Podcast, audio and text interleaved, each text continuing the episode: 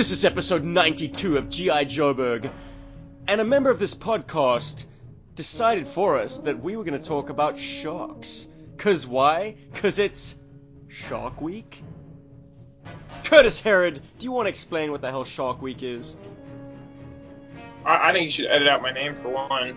What? I, I've never dropped my full name on the air. Now I'm gonna get all sorts of fun stuff. Bullshit. You have a podcast, and you always introduce yourself by name. Yeah, but he has a code name on this show. That's why if we ever I'm, I'm, I'm definitely 30 seconds like seventy percent less cool right now. But you know, in America we do marketing, and if we can turn something into a thing, we turn something into Shark Week. It's basically where you glorify the hunter of the sea, and uh, you know, humans try a bunch of feats with the sharks and stuff. So why not talk about GI Joe's oldest submarine? Let's do a Shark Week. Curtis and myself are ably assisted tonight by two great African white sharks. white, great, great white South African sharks. Uh, and they are, in no particular order, but they're gonna have an order anyway. That's Oh, you want me to say my name, like uh, Great White of the North, Paul? You you you've never dropped my race on this show before. I want you to take that out. This is wrong. well, true story. We've you had win the an race? artist rendering of the three South African members of G.I. Joburg, courtesy of our buddy Dave Cabal, and um, he took uh, our uh, our nationality as South African, perhaps a little too literally. we were all black South Africans. Hey, you know, could happen. And I look fly as fuck, man. I love Dave Cabal's rendering of us. Wait, you guys, you guys are white? in New York, this guy was trying to shop me his rap CD that he had pressed. He- And he caught my accent and asked, Hey man, where you from? I was like, South Africa. Dude, you ain't black. so it's, uh, it's amusing. It's amusing. There are a few white South Africans left. We haven't been hunted into extinction. But I mean, if you go swimming, you might get hunted by sharks. And uh, before we get going into the deep end, does anybody have anything to say about Joel culture or anything that may have come into their possession? hmm. I got I got new shit, but this is not this is not the episode for new shit. You can imagine wherever there's trouble, G.I. Joe is there. G.I. Joe! Cobra's stealing the capsule! Scrap iron sold separately. They're getting away in the water moccasin! The shark will catch him. Jojo! Each set is sold separately, and some assembly is required. They're throwing the capsule overboard! Let's go get it! Jojo! G.I. Joe Shark comes with diver, Cobra water moccasin comes with driver. Each set and other figures sold separately from Hasbro. This is, of course, Shark Week. We're going to talk about the submersible high speed attack and reconnaissance craft, the G.I. Joe Shark from 1984. But the Shark and the Sea Ray are birds of a feather. The one just being the Joe precursor to the Cobra version. And way, way back in episode 18 of G.I. Joeberg, we decided to pit these two crafts against each other in a top trump style versus competition. Do you guys remember what the outcome of that competition was? I'm afraid, Cujo, you weren't part of the mix back then, so it was just the three Sapphirs casting their votes, deciding which would win in a duel, the Shark or the Sea Ray. Do you fellas remember how uh, how it went down? The shark. I I think I was rooting for the Sea Ray, so it probably lost. well, it, it, if you're scratching your head at this point trying to remember which way you went, uh, Rob, you're correct. You- You're not scratching your head nearly enough. Uh, you did go the way of the shark. Paul also seemed to be moving more in favor of the G.I. Joe vehicle. And then I, in a sort of a dissenting opinion, I was like, oh, well, you know, to hell with it. You guys have already gone the shark. So uh, let me just root for the Sea Ray, and this is why.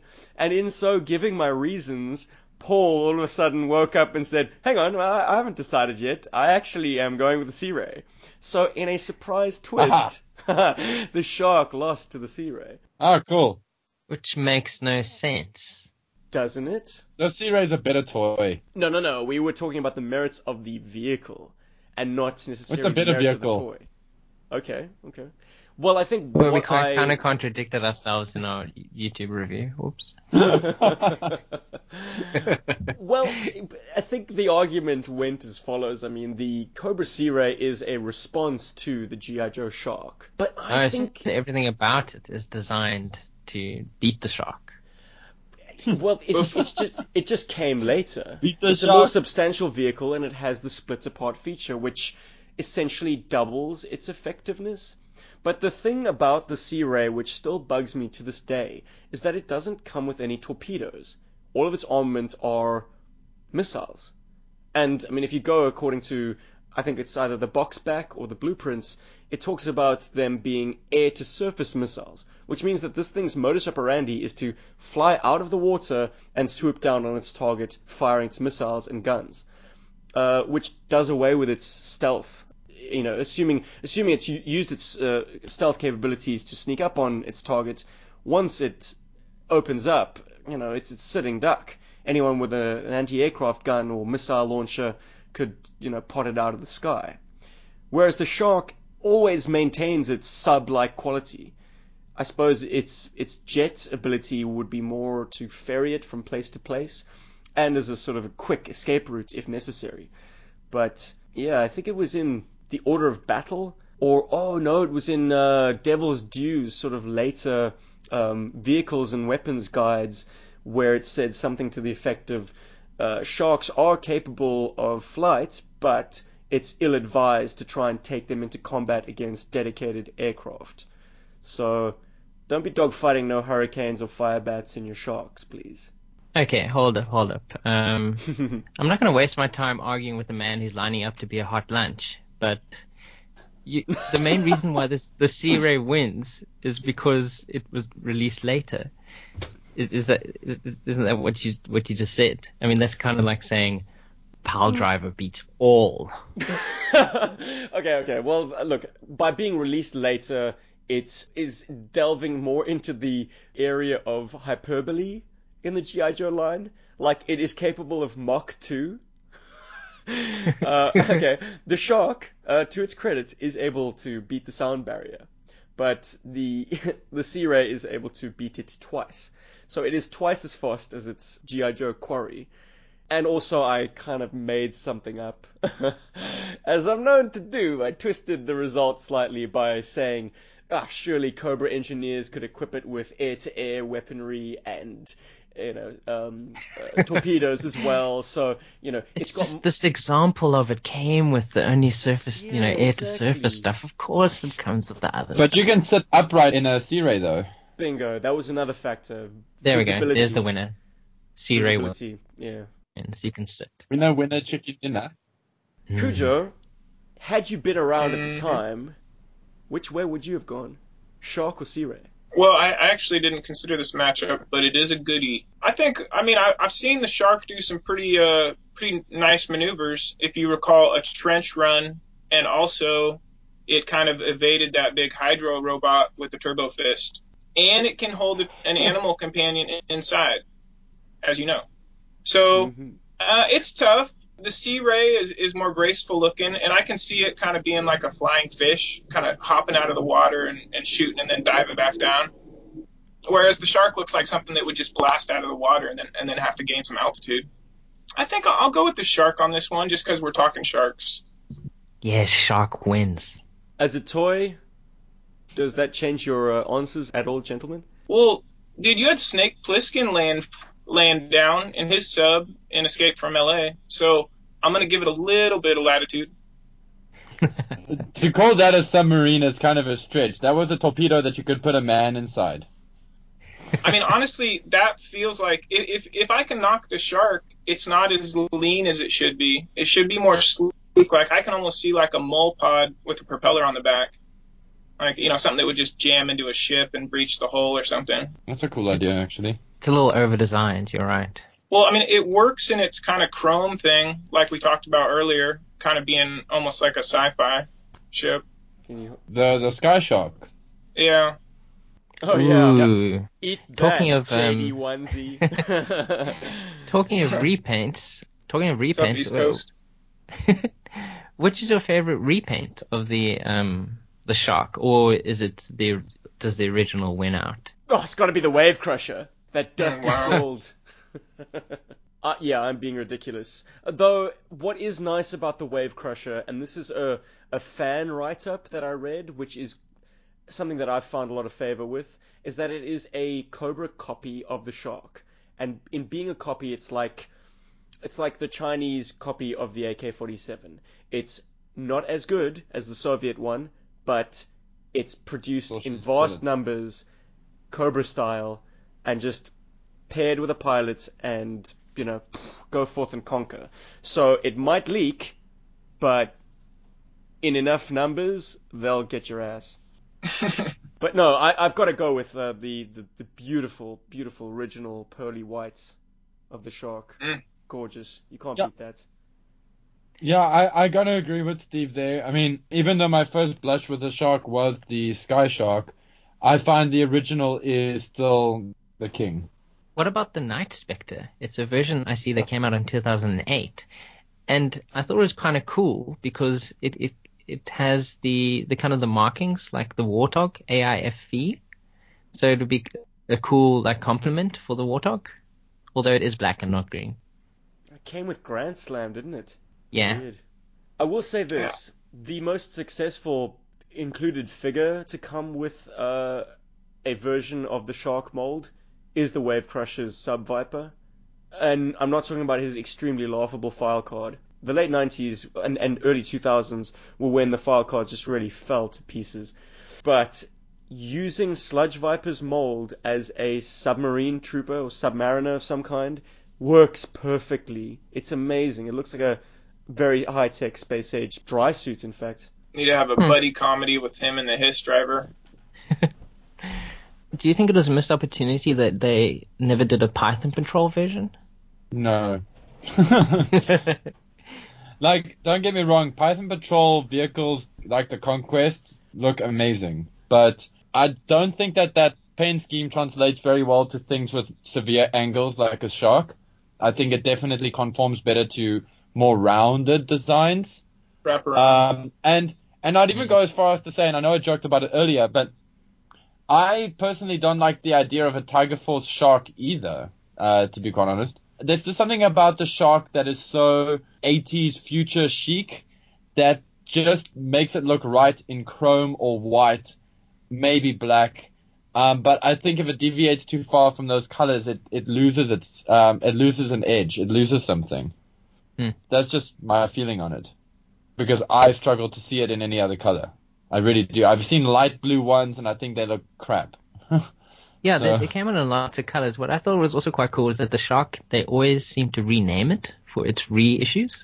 so you have the Nightshade, which is the Night Force version. You have the Sky Shark. You have the Wave Crusher, the Night Spectre, and the Shark Tooth.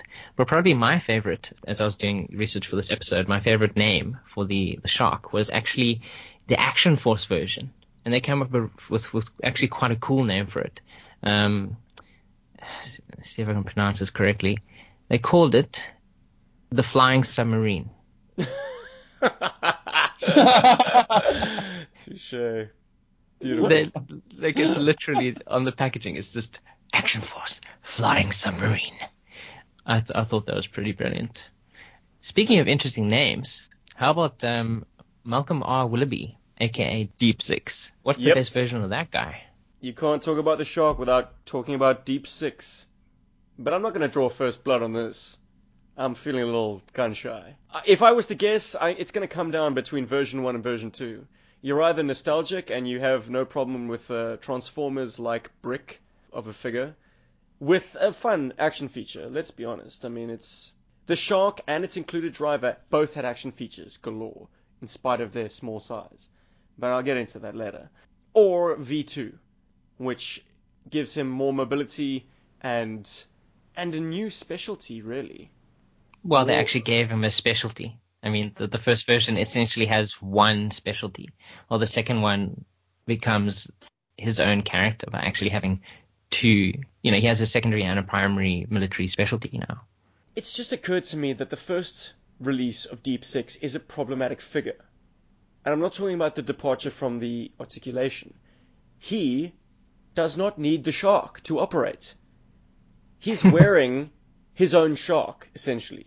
He's wearing a suit that protects him at extreme depths, also propels him. So why is he operating this vehicle? The vehicle should go to someone who isn't inclined to operate outside of the vehicle. The vehicle should Yeah, like be tor- torpedo. torpedo or, or, or someone who's dressed in a flight suit, perhaps. oh, Flint. What about shipwreck? I, I, I'm thinking neither. I'm thinking someone looking more like Ace, version one. Hmm. Hmm. Interesting. Mm, I don't know about that. Cujo, do you at least take my point that version 1 Deep Six doesn't need the shark? He's equipped for extravehicular activity, basically. Like, he is the diver. His function is to, as, as military divers do, you know, Navy divers, go down to the lowest depths, perform repairs on, on, on rigs or, or equipment down there, uh, perform perhaps uh, Yeah, research I'm missions. You. I'm with you. He's Underwater man. demolitions instructing. Perhaps, perhaps. Look, I don't think his suit gives him enough mobility to be a, a frogman. Or a pilot. Well, yeah, of course, naturally. I, I, I think what you said about the flight suit doesn't quite make sense, but I mean, just just to kind of draw some blood here, um, I'll, I'll I'll pick my definitive, and maybe we can bounce off that. No, no, no, Um, back it up, man. If you're gonna dispute alright. me, then you've got to add some meat to that argument. Well, you disagree about the flight suit. given that the shark can open up underwater, maybe it equalizes pressure. That way, Deep Six can ferry himself to a site and then do some some wet work or whatever. So you're you're imagining the shark can break open and release Like the diver. Pressurize underwater.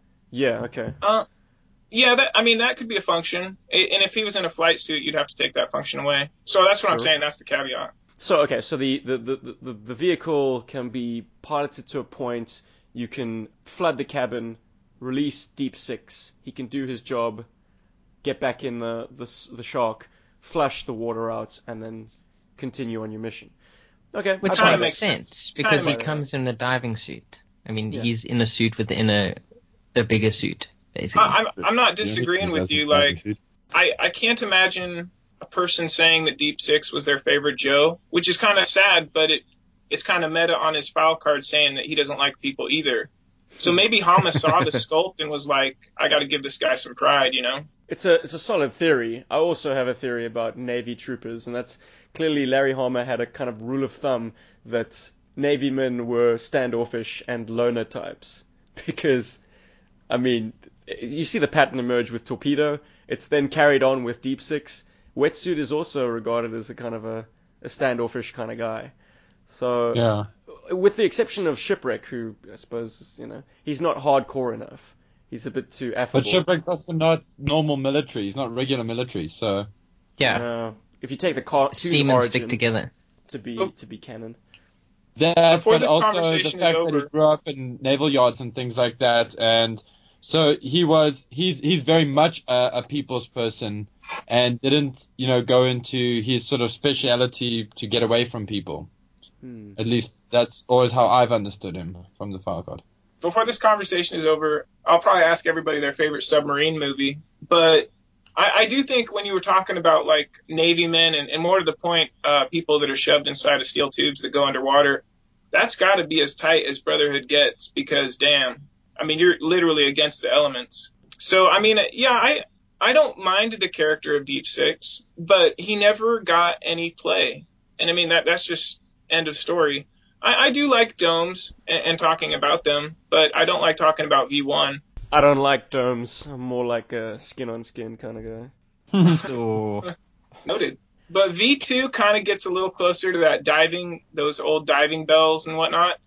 Um, I like that. I love Rapture. But I think just just because it's freakish, I, I'm going to pick my definitive as V3. Um, Oh I my like those goodness. hot gloves.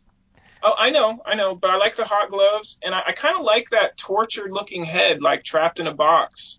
It does something for me. It's very abyss-like, actually. It is, A- and he also comes with uh, an animal companion, which uh, very angry Which- dolphin. Yeah, which I guess at first they, they Demonic dolphin. they they printed some black ones, and so at first they just labeled it a killer whale, which makes Deep Six really maybe the only dude to have two animal companions. I, I, I could be wrong there, but I'm gonna go V3. Huh, I like it. V three. Okay. no one ever. but okay, good Wait, for you, they're, they're fans of the eco you heard it warriors here on out G.I. there. Joeberg. Well, maybe the 90s are rubbing off on me. 'cause hot damn. Gooch, I think it's great that you love that toy. I think it needs somebody to love it. And, like, I'm not the biggest fan of it, but I must be honest, it doesn't offend me as much as other diver figures do, so, or have. So, yeah, man, I, I see where you're coming from. And now just thinking about it now and looking at it and mentioning the whole abyss um, sort of quality to it, I kind of like it a little bit now. A little bit. I, I actually want his angry dolphin more than the toy, but whatever. But Whoa, whoa, go- go on, brother. favorite? Bated My breath. favorite Deep Six has got to be version 2, hands down, no contest. There's no Deep Six out there in the world that challenges my version 2. Yes, uh, Steve mentioned nostalgia, perhaps as a reason for people to love version 1. Well, I think nostalgia has a large part in why I love version 2 because uh, that was one of my very first G.I. Joe toys. I'm almost 100% sure Sci-Fi was my first Joe and that Deep Six was my second one. Because I have very good memories of playing with Deep Six in the boss. I know, haha. But I really love that diving suit. And I think the reason that it drew me to that was, you know, there, there's that old 20,000 Leagues Under the Sea, that old movie. It's got that like really rubbery giant squid or whatever it is in there. Gee, I thought it was a book. Yeah, yeah, yeah. But I mean, I'm I'm referring in, to the movie in particular because the movie has uh, a sort of an aesthetic that goes for it, and that Deep Six uh, reminded me of that. And my brain just loves that old schoolness of it. Like as a kid, I didn't even realize that that kind of diving uh, equipment was kind of sort of out of vogue already. For me, it was just like, wow, this guy's like really cool, and I can play with him in the bath. So you know, thumbs up.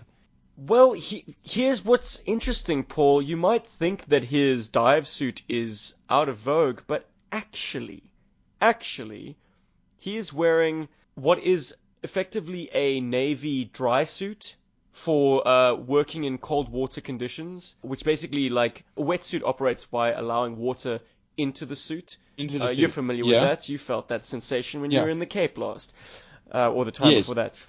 A dry suit, you are completely sealed. Oh, crazy. All, all parts of you are sealed off from the water outside, and the suits uh, also sometimes have uh, heating elements inside, circulating warm air. Anyway, so it is a very up-to-date dry suit, but colored to look and evoke the old school, what they call the standard diving suit, which was perfected in like the late 1800s, and it is that sort of gigantic brass or copper bell that sits on Hmm. your, you know, on your chest and over your head and weighs you down to the bottom. And basically, you've got a, a, a team of people pumping air to you um, on the surface.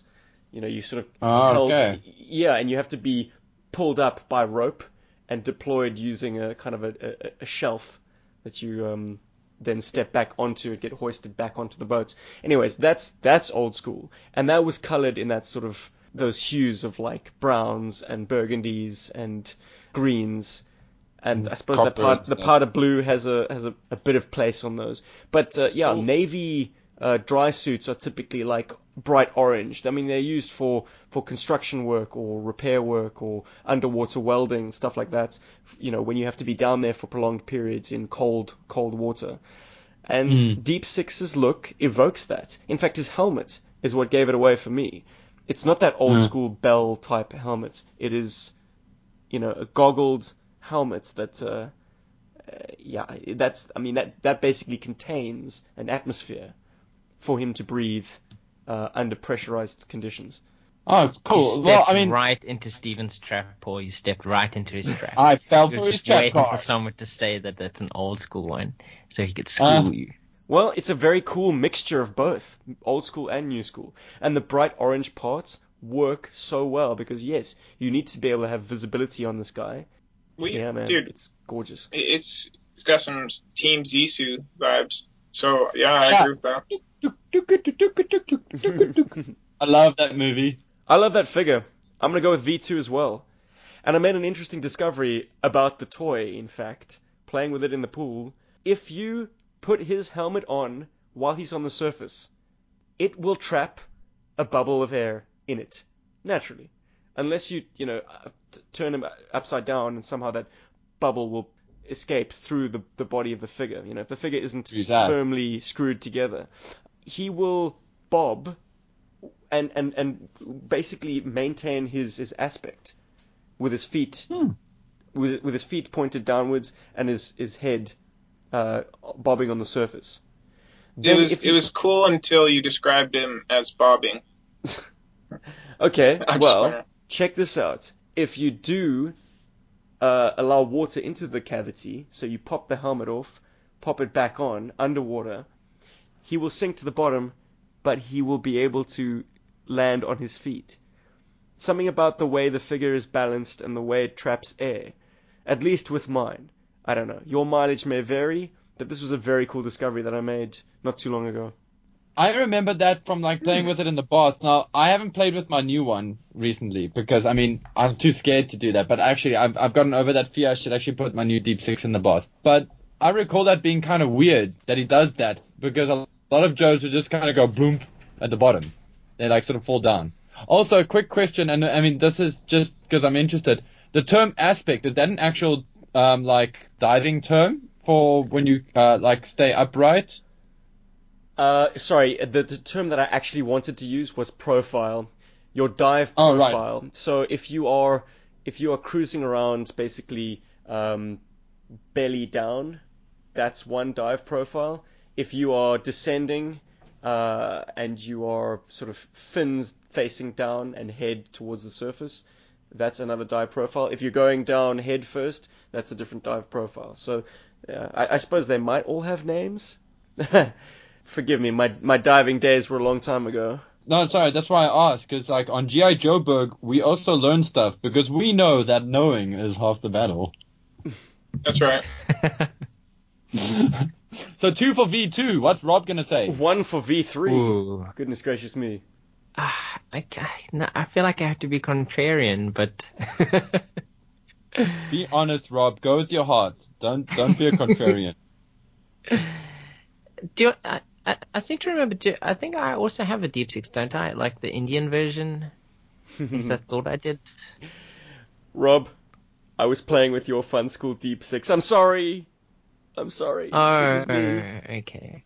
Darn. But Deep Six deserves to be under the sea, buddy. Wow. And lucky your pool is a saltwater pool, so it's appropriate.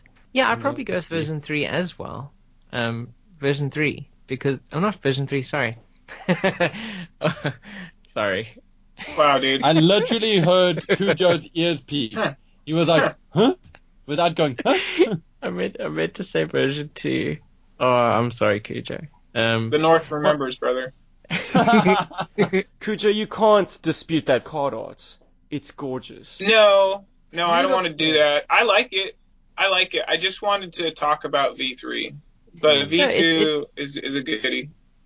Version 3 is quite cool.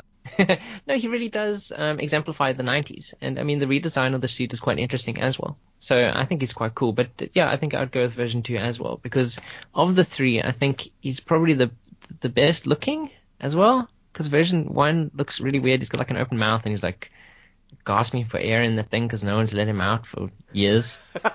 While Decades. well, version 2 is like, hey, I can breathe out here. This is pretty cool.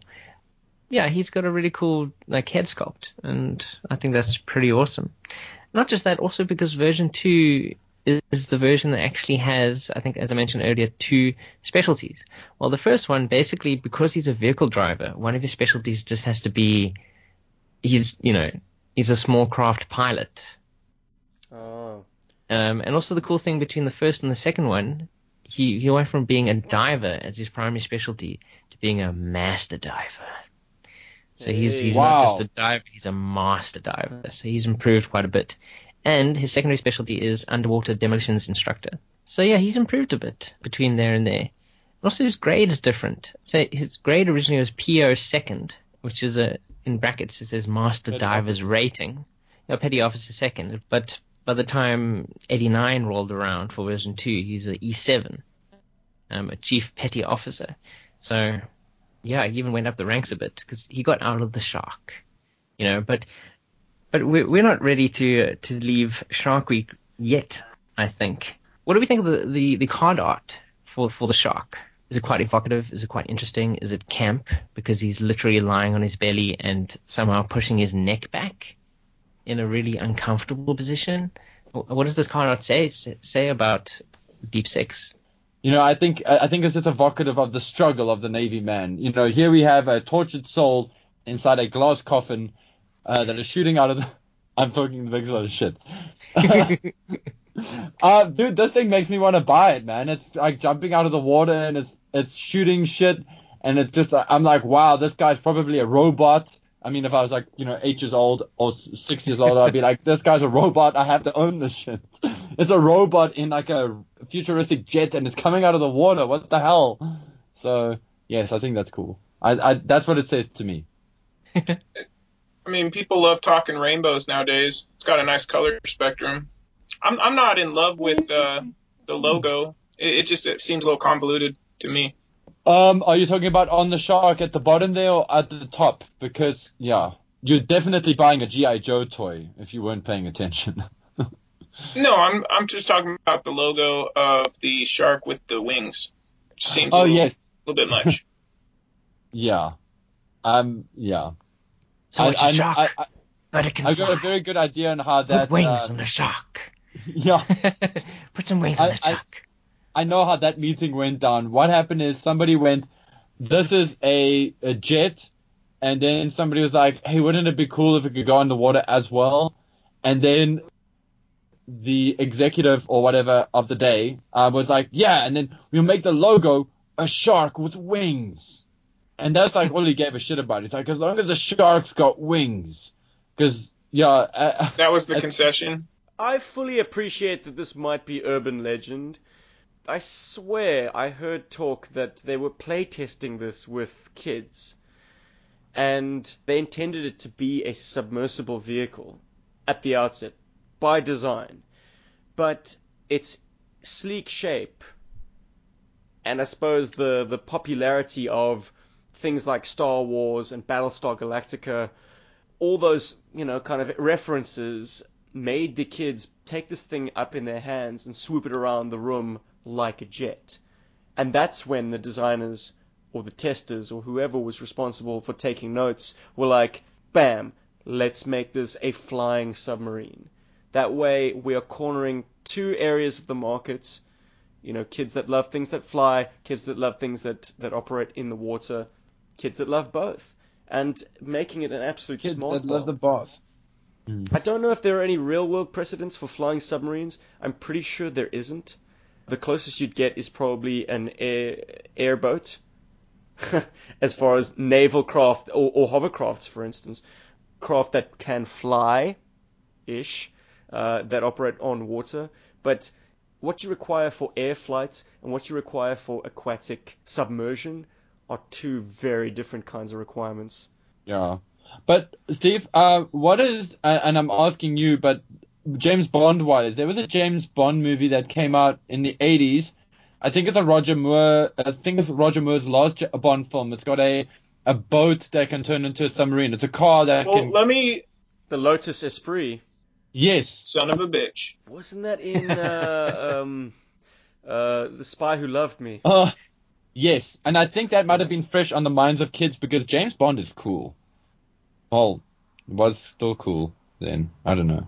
But yeah. well, since, since Paul brought up 20,000 Leagues Under the Sea, which I love, and it has, uh, I I believe, a singing part with, with Kirk Douglas. Got a whale of a tale to tell you, lads. A whale of a tale or two about the flapping fish and the girls I've loved on nights like this with the moon above. A whale of a tale, and it's all true. I swear by my tattoo. There was Mermaid Minnie. Met her down in Madagascar. She would kiss me anytime that I would ask her. Then one evening, her flame of love blew out. Blow me down and pick me up. She swapped me for a trout. Got. Do you guys have a favorite submarine movie? And I guess that kind of dovetails with your uh, 007 question. Just a portrayal of action, that kind of thing. I would say, of course, 20,000 Leagues. Uh, I mean, Captain Nemo is probably one of the first anti-heroes I was introduced to. So I love that flick. I I, I, like that movie Below. It's it's a weird marriage of horror and uh, the the military culture within within a submarine. Did you guys catch that one? I haven't seen Below, but I know what I know what you're talking about. Could uh, just before I say anything, uh, I, I mean, as I'm mentally preparing for my my reply, does it have to be limited to to submarine films like Hunt for the Red October and Das Boot, or can it be like a movie, like a, a really cool movie with a shark in it, or a really cool movie that deals with being Yeah, weird, underwater? brother. He oh, God. specifically said with the submarine in it. Here comes Sharknado. You could reference any shark thing. Could be video game, could be comic, whatever. Shark or Well, in that Oh, I'm sorry. I'm going to throw the shark net a little bit wider and say that since you you came in swinging with Twenty Thousand Leagues Under the Sea, which is a book originally, so I Yes, really, no, we know. I really uh, enjoyed a graphic novel based on Twenty Thousand Leagues Under the, Under the Sea. Uh, it it was cool seeing the Nautilus and all its kind of like saw blade like structures uh, realized in in a sort of artist rendition. That was wicked cool, I, I remember that book, dude, and, and you just kind of blew my mind. Thank you. Dude. Yeah, no, Jules Verne is need- amazing, dude. We need to dig it up. But my most vivid and perhaps earliest brushing with the concept of a submarine came at the courtesy of Tintin. Tintin books or oh, Also a graphic book. novels. Shut up. and Tintin often had a preoccupation with aquatic adventures. I mean, the major supporting character is a guy called Captain Haddock, Tintin's old rum swilling friend. So there are sharks aplenty and naval adventures uh, by the dozen in Tintin's books, but one in particular employed a very cool submersible, uh, and this was called Red Rackham's Treasure. Red Rackham's Treasure. Okay, well, they're on this treasure hunt, and they need a submersible to in, in order to explore the, the bottom of the, the ocean, where they think the sunken treasure happens to be. So, inventor extraordinaire Cuthbert Calculus. I mean, they, they, they, they, want to take him on, but his um, designs prove to be a complete bust. He's trying to make a submersible that looks like a shark, but it's too thin and it snaps in half, and they're like, ah, whatever, this guy's a quack. It'll never work. Anyways, he saves the day in this uh, incredible um, submersible, which, once again, as I say, looks like a shark. So it ties in quite nicely with this topic, I'd say. It's a submersible, it's a one man craft, and it's even a shark. Ha! Wow. Maybe maybe Hama read that book. Maybe, maybe. But that was certainly what uh, really like put a firm focus on the concept of going underneath the waves in a craft. And I thought like all submarines should look like that. Cool domed canopy on top of like a shark-like body with dorsal fins and a tail fin. But as far as cinematic exploits are concerned, I think I really enjoyed U571. I was of the right age to enjoy a good old, uh, you know, World War II story, and perhaps one that hadn't been told um, enough. You know, the the That thing was fake news, by the way. Oh, shut up! really? Um, the intercepting of the Enigma machine. It was actually a British group of dudes that did it, not Americans. But you know how we do. Yeah, look, I was I was young enough to to not really uh, knock it on that point, but I, I really enjoyed Yeah. the action of it and that kind of crossroads between actual guns blazing kind of action and more like, guys, this machine is listing hopelessly. We are sunk. We're going to drown unless we can fix it by some miracle. Like that sort of like, you know, tense naval warfare type movie it calls back to like the, the, the, World War II movies of old, where it was less about visceral action and blood packs going off everywhere and like people getting their heads shot off, and more about like as submarine warfare should be, like calculated, tense. You know, everyone's rigged for silent running. Ping, ping. Exactly. Oh yes, of course. The sonar ping. Which is another reason why the shark would never work in Python Patrol. The shark's too stealthy already, man. Yeah, that's actually a good point. I didn't even think about that. I was just like, color scheme. I was like, who wore it better?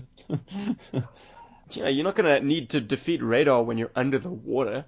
Yeah, that is that's a true. Hey, I don't really love submarine movies. Okay, like, and and don't misunderstand me here. I'm not saying that they're bad movies.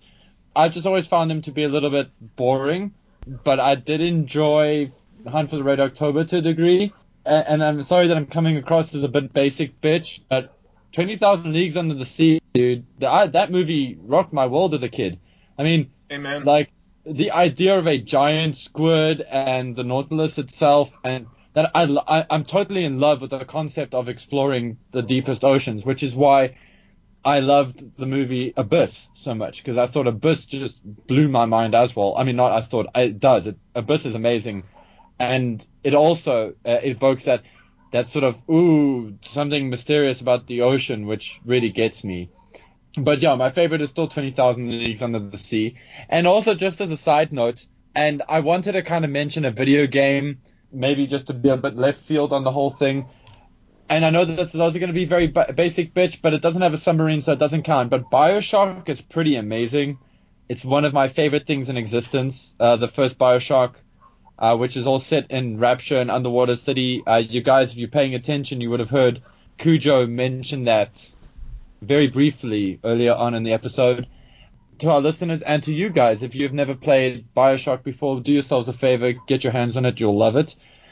And Hey, uh, do you have your brass balls or no? Do you have that achievement? As if you get a thousand out of a thousand. I don't do the achievement hunting thing. I just play the game and love the story, um, and occasionally get a few achievements from doing stupid stuff. But I haven't got the brass balls achievements, unfortunately. But then again, at the same that. time. Oh, do you have that, Rob? I did have it until I think I I connected my Once- Xbox. Once you have brass balls, you always have them, brother. Yeah, I do. But the thing is, you finished it. you you got all of them, and then I think I updated my Xbox or something, and then it added a whole bunch of extra achievements, which I couldn't get because I think they were like multiplayer based. Yes, for Bioshock 2 or whatever. Yeah. And I'd like to just mention this because Steve actually got me thinking about it when he mentioned uh, Tintin. That shark submersible, which is very eye catching, and also, once again, listeners, if you have never read Tintin before, and uh, I can highly recommend Red Rackham's Treasure as a good place to start. There's a Lego series that was done in the late 90s, um, and it's all underwater aquatic stuff. And I was, this was crack for me. Okay, I I'd actually managed managed to get the whole set of it, and there was a beautiful yellow submarine. Pause for effect. Uh, beautiful yellow submarine um, that they designed, uh, and it used to get my, my, my mind racing. But the cool thing that they did was the bad guys had a shark, like an actual shark-shaped submarine, and it was beautiful. So, you know, worth a Google. When I think shark submersible, that's actually the first thing that comes to my mind. But anyway, yeah, 20,000 of the uh, uh, leagues under the sea. That's Paul. I'm dying to hear what Rob's gonna say, and he's probably gonna be like Sphere. it's technically a submarine movie. No, probably my favorite. I'd, I'd have to say. I mean, it's you know you'd think I'd find something like really obscure, like uh, Down Periscope or something. But weirdly enough, John McTiernan is is probably you know like I think one of the top like action directors. He's a god. he did Predator. He did Die Hard. He did Last Action Hero, which is you know I think some people say it's not good, but you know you're an That's idiot. awesome. Didn't he also do Last Boy Scout? I don't think he did. No, he didn't. He important. did. Anyway, carry on. he did Die Hard with a Vengeance as well. But he directed The Hunt for Red October. And I, was trying to remember Crimson Tide and how good it was. But I can remember Hunt for Red October better. And it really is, it's a fantastic movie. And the, the cast is incredible. I mean, Sean Connery, Alec Baldwin, um, James Earl Jones is in it. Um, and even Sam Neill, which is kind of cool. And it's based on a Tom Clancy story. Who doesn't like Tom Clancy? It's based on a Um, book. Exactly. Oh my god. All the good submarine movies are based on books. Shit. Sorry, Mind myself. blown. but yeah, I think definitely Hunt for Red October. It's it's a very easy choice for me at least. I haven't really, if I think about it, watched many. I'm just really glad no one chose um, K19, the Widowmaker. Despite it What a depressing movie. Oh god. oh, we all got radiation. We all died. We're dead. Spoiler alert. we were like, oopsie. Well, Widowmaker, guys, come on, it's in the title. All those poor submariners' wives. the Widowmaker. Yeah. Brilliant. And I have to say, actually, I've never watched Das Boot by Wolfgang Petersen. I've, I've never seen that, but it is something that I've I actually have now. Uh, so I'm quite interested in watching a, a German um, war film, um, which could be could be quite interesting. Yeah. Here's to swimming with the bow-legged women. Nice.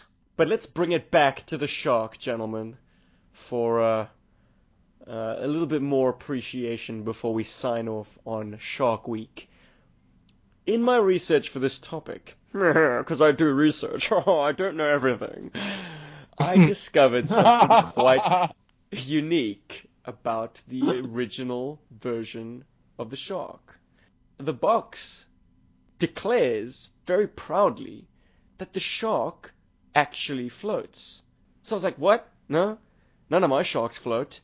You know, they take on water, they list, and eventually they're bobbing, you know, upside down in the water. Um, And then I flash. Touche. He's a funny guy, isn't he? So yeah, I, I, I flicked through the blueprints, and lo and behold, there are recesses inside the shark as you put the top and bottom half together that are meant to hold four very discrete pieces of polystyrene, specifically shaped to fill those recesses, Oh, which I suppose, put together, would allow the shark to float. That bit of information and that inclusion of these floats dropped off completely in the next version. The Sky Shark did not come with the floats and had no reference to the craft floating or needing to, to have this step in the, the, the instructions. It's like it doesn't exist as a feature. And every subsequent shark has had that feature absent. And it makes me wonder are the recesses still there? Could you cut a piece of polystyrene, shove it in there, and, and it would be held in place? And not kind of bob around inside the toy. To date, I've only ever put together one shark mold, and that was the Wave Crusher, which is based almost entirely on the original shark. Surely there aren't too many part deviations. But I can't remember seeing like proper recesses, like anything that looked like like something was missing. But this was a long time ago, so I might be mistaken. Anyways, it seems like the original shark was meant to sit on the top of the water and not sink beneath it. Okay, so it's got a feature for buoyancy. That's actually really cool. I think we have to try that out. I think we, I think GI Joeberg owes it to the world. Definitely break one of the sharks open, pop some It's- styrofoam in there. It's such a ball ache to crack one of these open. They are so tight. That's why, audience, don't send us another shark. But I'm curious. Cool. Did Sorted. children back in the day were they wise to, no- to to to note that these pieces of like foam are not throwaways? That they are meant to be placed inside your shark as you are putting it together. I mean, sure, the more meticulous among us would have read that step in the instructions, but um, I gotta say, like, I speak for myself, but I didn't read the instructions when I put together a GI Joe vehicle. I was like, yeah, and that goes there, and that goes there, and then put it together. Jeez. Which is why I had the hair raising experience of like having to open up my warthog in order to place the stickers that are internal stickers. And that was frightening as an eight year old to try and prize this toy apart. It was hard work, one, and as I say, terrifying. But does anyone have any uh, insights to share on the feature that Deep Six possessed? Oh, the fact that he could go up and down, it, it seemed pretty involved. And like just reading the instructions, and it has like a piece of string, and then you turn the thing a different way, and it goes up, and then the other way goes down. They really simplified it in version two. That's that's what I'm gonna say. I think uh, something important to note about uh, that feature is that they actually put a human head and then human arms around the feature, and then they try to pass it off as a character. I I found that to be fascinating. and they didn't bother trying to improve it very much when they released the 25th anniversary version. But they did streamline the bellows system a bit. That works hmm. quite elegantly and simply. It's a straightforward bellows. It doesn't have a string. It doesn't have another valve. Just push it in, and I think he'll rise and release it, and he will sink. Thank you. Hmm. Hmm. I I thought I'd just be mature and just shut up there. so, a- a- any last words about Shark Week and sharks and deep sixes and submarines and and submersible high speed attack and reconnaissance craft? now, now I'm torn. Like maybe I should have asked everybody's favorite cinematic sharks, but maybe we can save that for the next Shark Week. You're going to need a bigger boat for that question. Indeed. Indeed. I'm, I'm all talked out about sharks, but I I'll ha- I have a little bit of Joeberg Twitter right quick whenever we're ready to step away from this. The Shark is my favorite 1984 vehicle. It beats out the Rattler. It beats out the Whale. What? What? Yeah. Yep. wow, you have really low Standards. Damn, dude. you owe me a Coke when I get to that continent. I've had more playtime with the Shark than I've had with either of those vehicles. It is a very user-friendly submersible. It fits in your hand nicely. It's more compact than the Sea Ray. It's hardier playing than the with Sea yourself. Ray. It's got the pop-out, pop-in guns, which, yeah, they may be feebly sized, but they're not feeble. They are tough and deadly and it has a removal engine cover. It has the fins that move. It has a beautiful, beautiful crystal clear canopy, which, let's be honest, if your pilot is lying down, he's not getting nearly enough benefit of that beautiful transparent piece of plastic. But it's a good sales tool. I mean, you want to be able to see the figure, right? And at the end of the day, that's what this is all about. So it is a beautiful canopy. Hell, if you don't like the guy lying on his back, switch out Deep Six for, as I said before, an Ace version 1 figure, and you're good to go. He can sit on his rump. He rattles around a little bit, but that's okay. You can stick him down with a little bit of Blu Tack or press stick. So yes, the shark, eh, given my multitude of, of aquatic environments that I often uh, find myself at, be it pools or the ocean, the shark is my go-to plaything.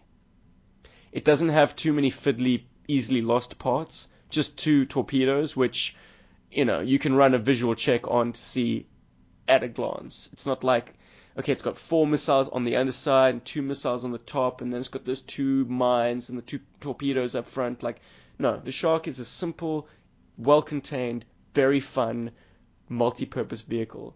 The fact that it is sub- submersible and an aircraft it plays right into me. I, that I, I am the target market for this vehicle. I have enjoyed it, as I say, far more than I have enjoyed the whale, the rattler, the moccasin. The sharks got all of them beat. It is my number one 1984 vehicle. And that's all I have to say about that. My love letter from me to my shark. Thank you. Did you always have a pool, Steve? I suppose you've had the ocean, but I mean, have you always had a pool? I haven't always had a shark. No, no, I hear you.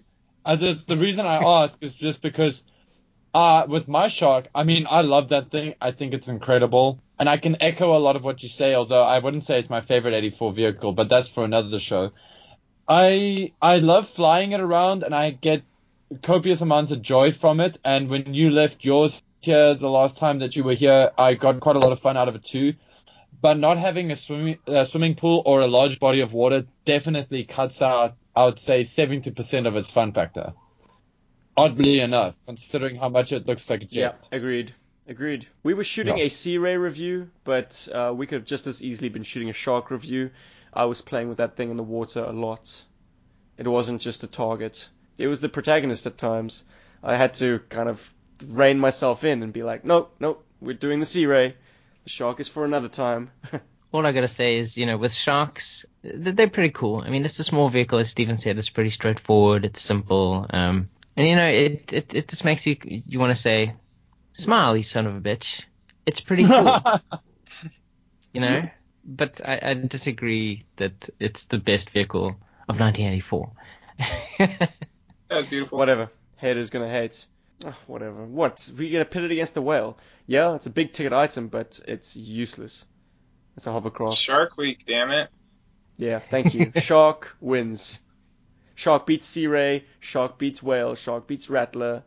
Shark. It's all about the shark. And what a sculpt! Oh my goodness, the detail. The detail All- all of that sculpt. All right, Steven. Insane. Let me sneak in a little bit of G.I. Joeberg Twitter. Yeah, Um, let's get some loving in there. Just a little bit, guys. Damn. Um, actually, I don't think this is incendiary, but uh, just to put a spotlight on, on, some of our, uh, I guess this is what you call bipartisan politics. But um, if, if you're not aware, Hasbro U podcast, I think that's what it is. Uh, a guy that covers basically the, the gamut of the IDW comics right now and and uh, Hasbro news. Look for that if you're looking for it. But they, but they tweeted that uh, GI Joe fans seem quite joyless, and I, I thought that was that was an interesting thing to say, um, or hear anyway. I can kind of see it, maybe coming from the new school, but maybe it gives us an opportunity for you guys to think about just for a couple minutes, maybe your best smile in GI Joe or your happiest moment in GI Joe. I'm gonna select the panel where Scarlett and Snake Eyes are escaping the Silent Castle. Scarlett has one of the my favorite GI Joe smiles on that page. But to put another spotlight while you guys are thinking about that, just uh, in the tweets, I want to say at Mediviper, which is that those people that wear green. Correct, yeah. Mediviper. Uh, it was a DTC figure, wasn't it? But but this account is noteworthy because it's the first female I've seen do toy photography in GI Joe. She went Ah, on vacation cool. with her uh, Cobra Commander figure. I see you, Mediviper. Uh, cheers. I would give you an animal companion, but I also saw your Chihuahua. So uh, enjoy that and uh, cheers. Very cool. Or I, I should say enjoy the the not that. That- Yeah, that Don't implies- don't you eat know. your chihuahua. I mean, Nope. Nope. It's your pet. Well, Do you, do you have any good GI Joe smiles as we exit? Uh, life for GI Joe is tough, man. Nobody smiles. Touche. Sorry. These are soldiers. This is their job. Yeah, I don't expect them to be happy all the time, except for shipwreck. Oh, well, Shipwreck has a good smile. That's not bad. No, he does. No, dude. I think a statement like GI Joe is fairly joyless. Well, was I'm not trying to pick a fight, brother. I was trying to uh, GI be Joe? nice. Was that was that in reference to GI Joe or to the fan base? I'm not. I'm not going to open that can of worms on Shark Week. There's too much blood in the no, water no, no, I hear is. you because it's the wrong bait anyway for sharks. No, I hear you. I can't think of any great smiles. You guys, Rob, Steve.